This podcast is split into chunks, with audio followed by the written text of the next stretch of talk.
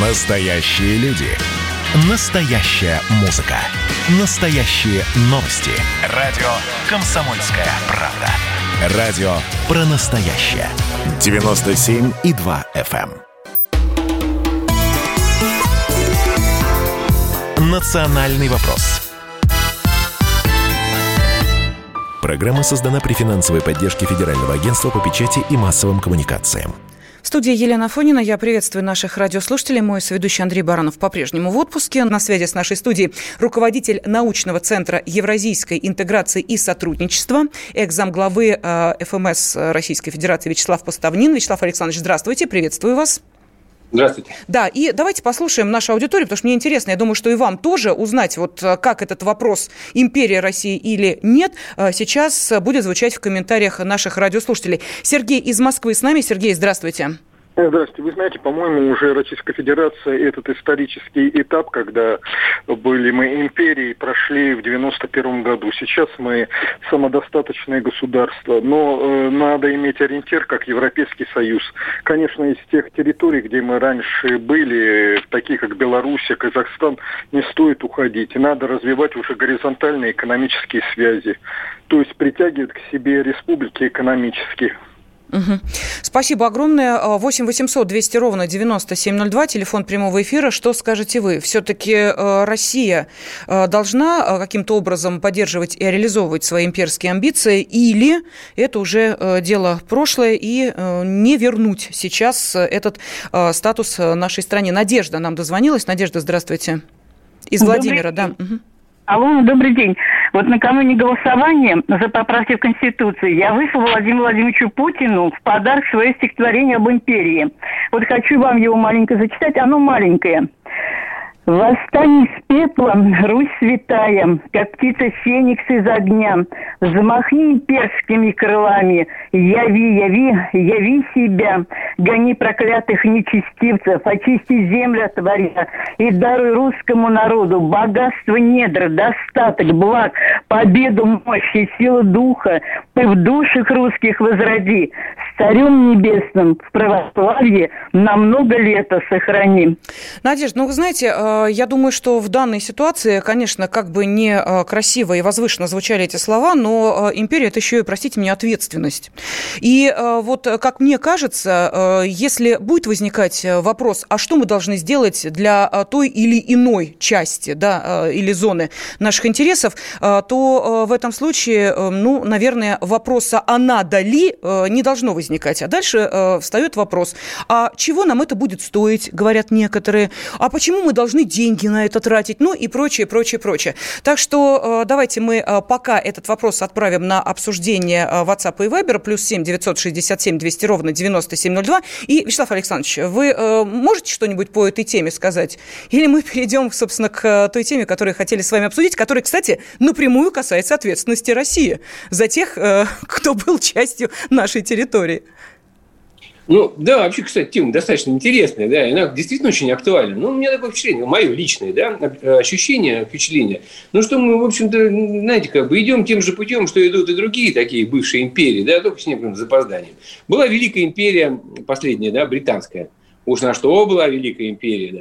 Вот. И у них уж 100 лет назад они там начали говорить о том, что а зачем нам такая империя нужна. И то же самое были такие же споры. Нужна империя, не нужна империя. А потом они все отпустили, собственно говоря. И, я не знаю, сильно они проиграли, не сильно проиграли.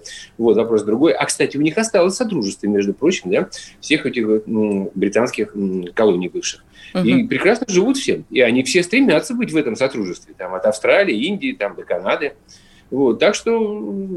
Я думаю, что вот этот путь, мне кажется, он более правильный. А по поводу империи, знаете, есть там еще Диккенс сказал в свое время, хорошо, да, про империю, когда его спросили. Он сказал, ну да, понятно, что когда большая страна, великая, то и улицы вроде не так грязные и кривые.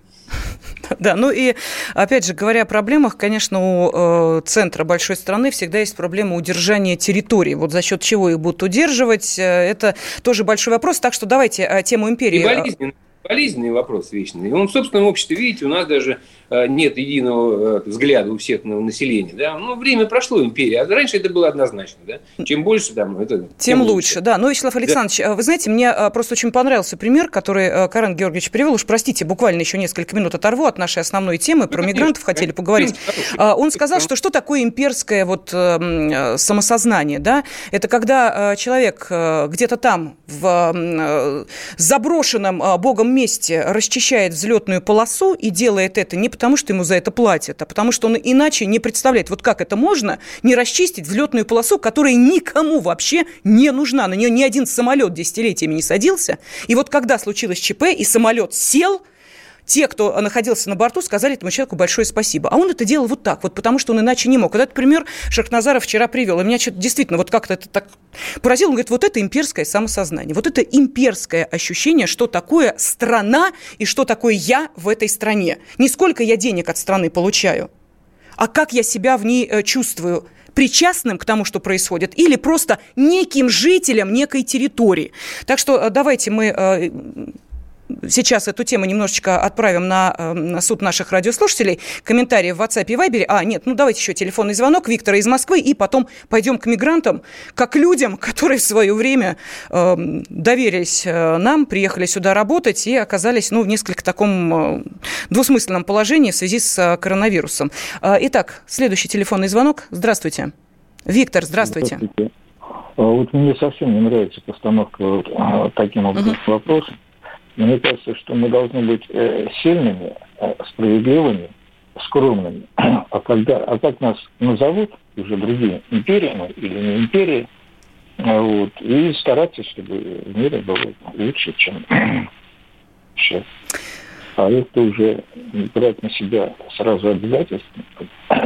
Кем я буду, генералом или старшиной, решать. Да, давайте сначала будем... хорошим дефектором, а потом посмотрим. Понятно, Виктор, спасибо. Вячеслав Александрович, как вы считаете, мы должны вот именно так, сначала солдат, потом лейтенант, и потом дальше до генерала дорастем? Я имею в виду в масштабах страны. Не знаю, мне кажется, мы идем несколько обратным ходом. Несколько странная постановка вопроса, на мой взгляд. Но мне кажется, человек просто хотел сказать, что надо заниматься сначала своей страной, там, да, и о колониях или о имперских, амбициях. Это потом. Либо они сложатся, либо не сложатся. Хорошо, давайте тогда сейчас поговорим о том, что мы в ответе за тех, кого позвали на работу, или... тех, кто приехал сюда поработать и оказался в несколько странном положении. Дело в том, что, вот смотрите, был опрос, который был проведен Высшей школой экономики, и в результате этого опроса выяснилось, что более половины трудовых мигрантов высказали намерение в конечном итоге остаться в нашей стране навсегда. То есть опрашивали тех мигрантов, которые находятся в России, и те, кто находится за пределами нашей страны. Это несмотря на то, что в связи с коронавирусом в апреле без работы остались почти 34% из числа занятых до эпидемии. Сейчас мы говорим только о мигрантах, которые приехали в нашу страну и, собственно, в ней работали. И Москва, понятно, на первом месте, там тяжелее всего. Без работы остались почти 40% гастарбайтеров, в регионах около 21%. И при всем при этом люди говорят о том, что они хотят остаться в России навсегда. Вы можете объяснить этот феномен? Конечно, слушайте, во-первых, эпидемия коснулась не только нас, она коснулась и пандемии, она коснулась всех стран, в том числе и их стран, да, то есть на их родине та же самая ситуация. А поскольку там и так рабочих мест было очень мало, а сейчас стало еще меньше, поэтому, собственно, у них альтернативы нет. Понимаете, меня даже порой удивляет, когда даже мои коллеги-эксперты говорят, что начался отток мигрантов после того, как начал падать рубль. Слушайте, на мой взгляд, это все-таки тезис не выдерживает никакого, такой критики серьезной. Почему? Потому что, если так говорить, тогда и мы должны с вами были уехать, да, если рубль так упал. И нам здесь делать нечего. Мы же никуда не уезжаем, значит, мы жить можем. Это наша родина, сынок, знаете, как в том самом анекдоте. Вячеслав Поставнин с нами на связи. Мы продолжим буквально через несколько минут обсуждать, что будет с мигрантами после второй волны пандемии. Национальный вопрос. Георгий Бовт. политолог, журналист, магистр Колумбийского университета, обладатель премии «Золотое перо России» и ведущий радио «Комсомольская правда». Авторскую программу Георгия Георгиевича «Бовт знает». Слушайте каждый четверг в 17:00 по московскому времени. А что такое деньги по сравнению с большой геополитикой? Мы денег тут не считаем.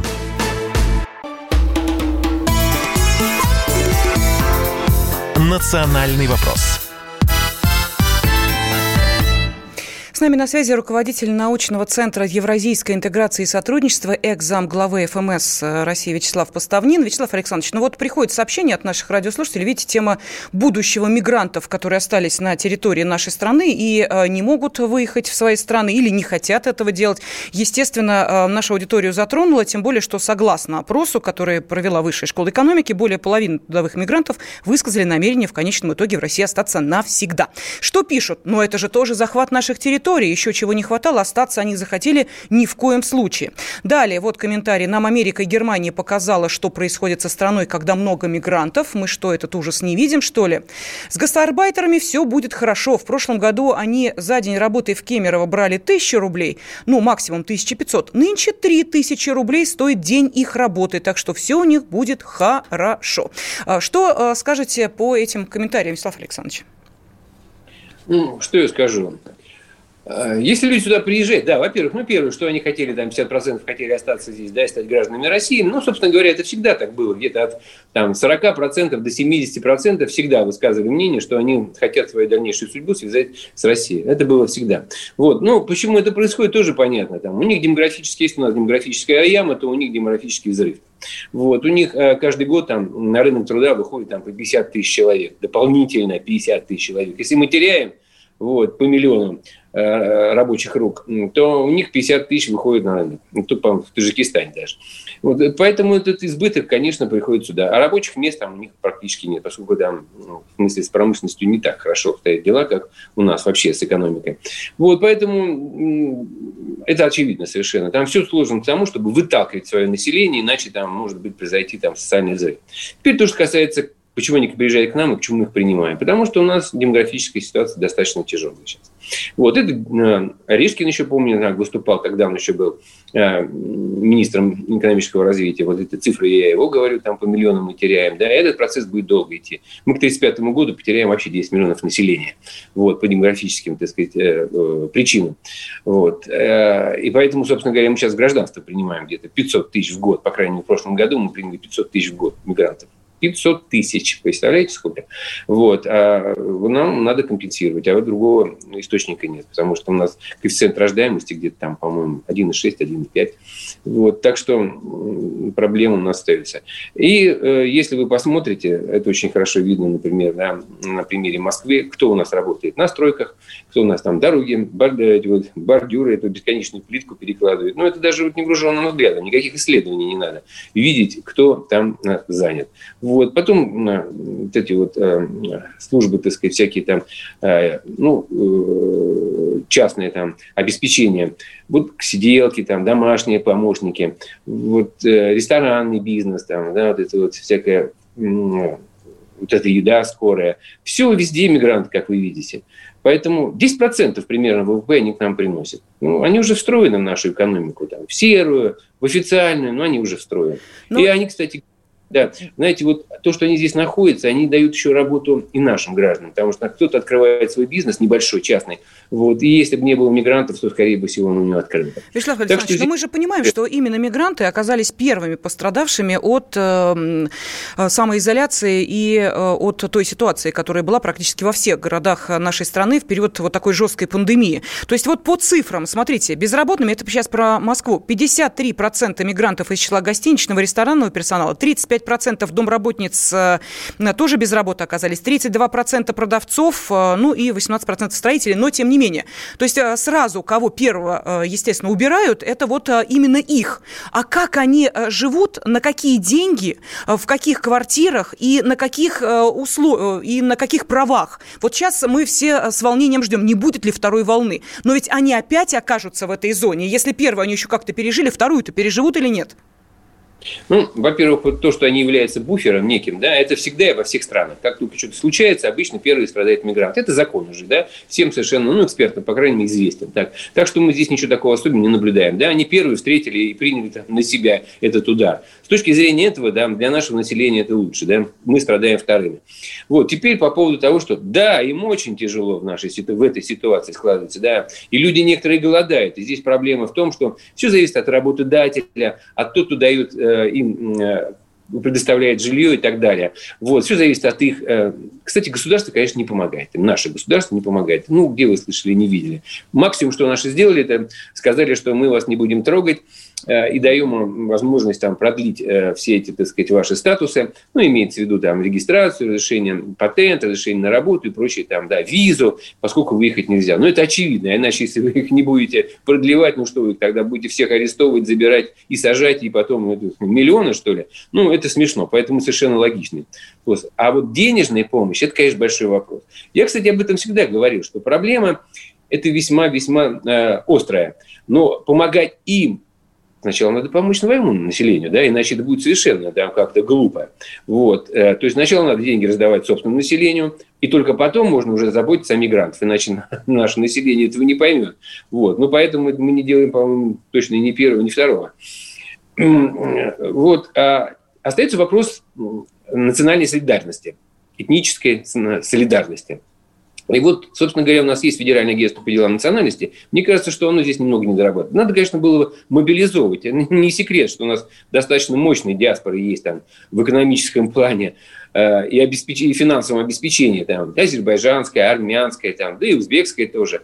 Вот. И, в принципе, можно было их, конечно, сорганизовать на то, чтобы они позаботились в какой-то степени о своих соотечественников. Ну и государство, конечно, должны тоже проявить свои государства, их национальные государства, проявить какую-то помощь. Ну, хотя от государства, конечно, трудно ждать какую-то помощь, это очевидно совершенно. Если бы у них было все хорошо, они сюда бы не приезжали. Значит, ну, простите, некоторые государства практически живут на то, что мигранты... Зарабатывают. Вот именно, они живут на их деньгах, понимаете? У них нет своих денег, чтобы им помогать, вы понимаете, да? Иначе они сюда бы не приехали. Если государство было богато и способно помогать своим гражданам, вот, за границу, чтобы они сюда никуда не приезжали. То есть экономически эти государства не способны помочь. И ждать от них помощи особо никакой нельзя.